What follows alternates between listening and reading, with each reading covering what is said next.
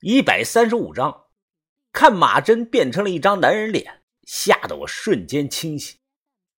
这是海西西这种管制药品的副作用，这种药刺激中枢神经，有一定成瘾依赖性。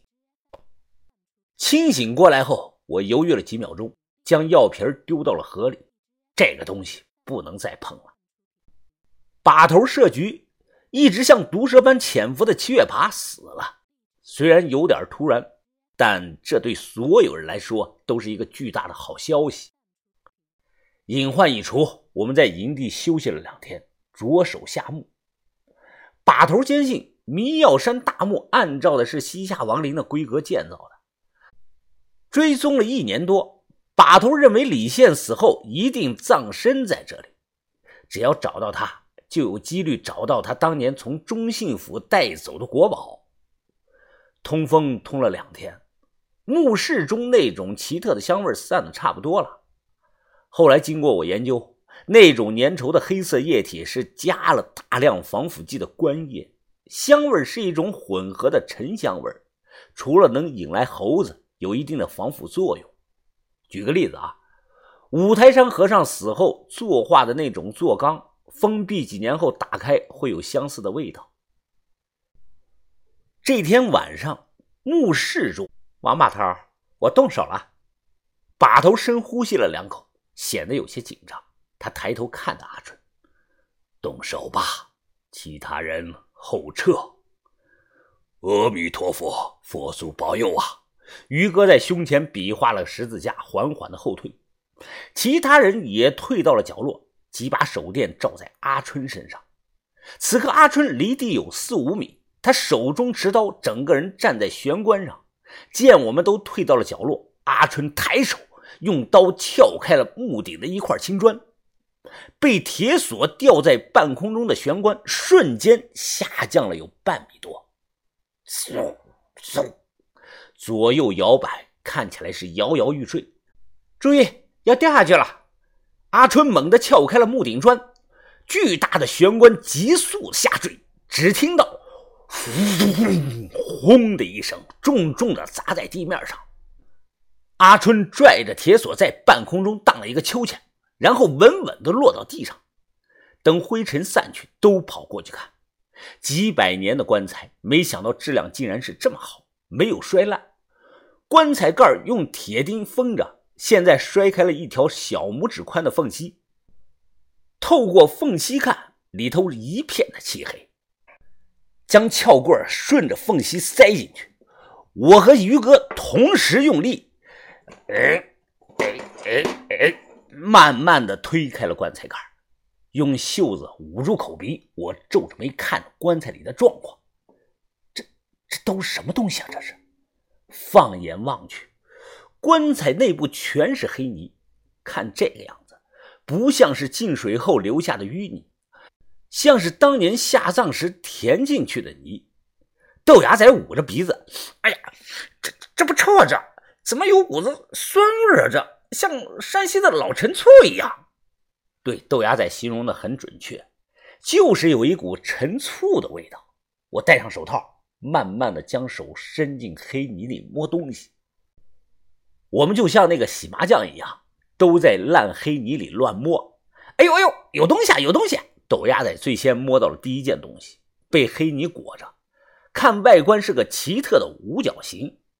豆芽仔非常的疑惑呀，这这怎么棺材里还有海星啊？这以前我出海经常捞到这个玩意儿的，怎么可能是海星呢？我看一眼，我接过来擦了擦泥，这是个青铜的五角形。没有铭文，反面雕刻的有火焰状的图案，我也不知道这是什么玩意儿，是飞镖，反正没见过。把头，你看一眼，这是什么呀？把头接过去看了看，这应该是辽金时期的水桶，这是水桶上的一个部件，河南博物馆有一个类似的。我恍然大悟，水桶就是古代的消防车，这个东西装在水箱上。只要转动它，接着的水管就能流水。亏把头见多识广，这玩意儿真少见。接下来陆续的从黑泥里摸出了陪葬品，有剑柄、剑格小型的青铜弩机。我们不说话的时候，墓室里安静的可怕。突然，我手摸到了一个人的鼻子，再往下一按，软软的，皮肤还有弹性。我猛地就抽回了手。把头，尸体还没烂呢，是尸尸啊！尸尸？怎么可能呢？这下头没尸体呀？有，肯定有的。我刚才摸到了。把头，不信你摸一下。把头来我这里试了一下，他脸色不好看，点了点头。哦，是是是啊！我们将墓主的尸体搞了出来，惊讶的发现，竟然只有半截身子。这具古尸是男尸，底下下半截身子没有，从腰部那里用一圈铜片紧紧的包裹着，像半身像的雕塑，但以前肯定是个活人。手电照下去，能看到这具男尸头发很长，他没有牙齿，表情非常的痛苦，嘴巴微张。把头动了动他的手，发现手臂关节还很灵活。这个男尸脸部的状态就像是油炒过的那个老腊肉，恶心的没法看了。阿春毕竟见这类东西少，他捂着嘴想吐。把头突然说道：“阿春呐。”小雪，你们后退几步，不要再过来了。尸尸在北方很少见，在南方偶尔能见到。以前行里有句老话：男人见了女尸尸要拜三拜，能发阴财；而女的见了男尸尸要退上五步，要不然呢会得怪病。大头，这人是不是以前被腰斩了？可为什么？这里会包上铜皮呢。把头举着手电，啊，不像是被腰斩的。如果被腰斩，就算防腐技术再好，尸体也保存不下来的，更别说能形成尸尸了。把头拜了三拜，打扰休息了，发个阴财，把刀给我。我忙递过去。把头接过刀，直接就插到了尸尸的嘴里，用力向上一撬，便把尸体下颌骨打开了。我马上看到尸尸的嘴里咬着个像白玉一样的东西。豆芽仔激动啊：“含口玉！哎，这是含口玉吗？这是！”把头，我来！我双指并拢，慢慢的伸进了诗诗的嘴里，像筷子一样，把他嘴里含的东西夹了出来。豆芽仔说是含口玉，其实不对。这一类东西统一叫鸭舌。在古代平民死后，鸭舌一般是一个铜钱；王公贵族死后，鸭舌就是五花八门的了，有小金条、银饼子、琉璃珠等等。最出名的清东陵慈禧的鸭舌，据传是一颗终年发绿光的夜明珠。鸭舌科学的说法是啊，人死后面部会塌陷。嘴里含个东西啊，能鼓起来，看起来好看些。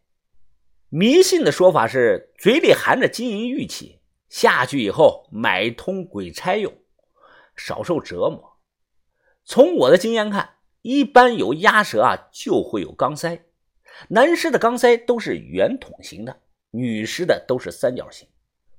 如果一具尸体上同时出现了七窍塞，那这个人生前要么是一品大官，要么就是皇亲国戚。除了鸭舌和钢塞，七窍塞还包括明巾盖脸的一块毛巾、明目、眼田、玉函、眼盖，共计七样。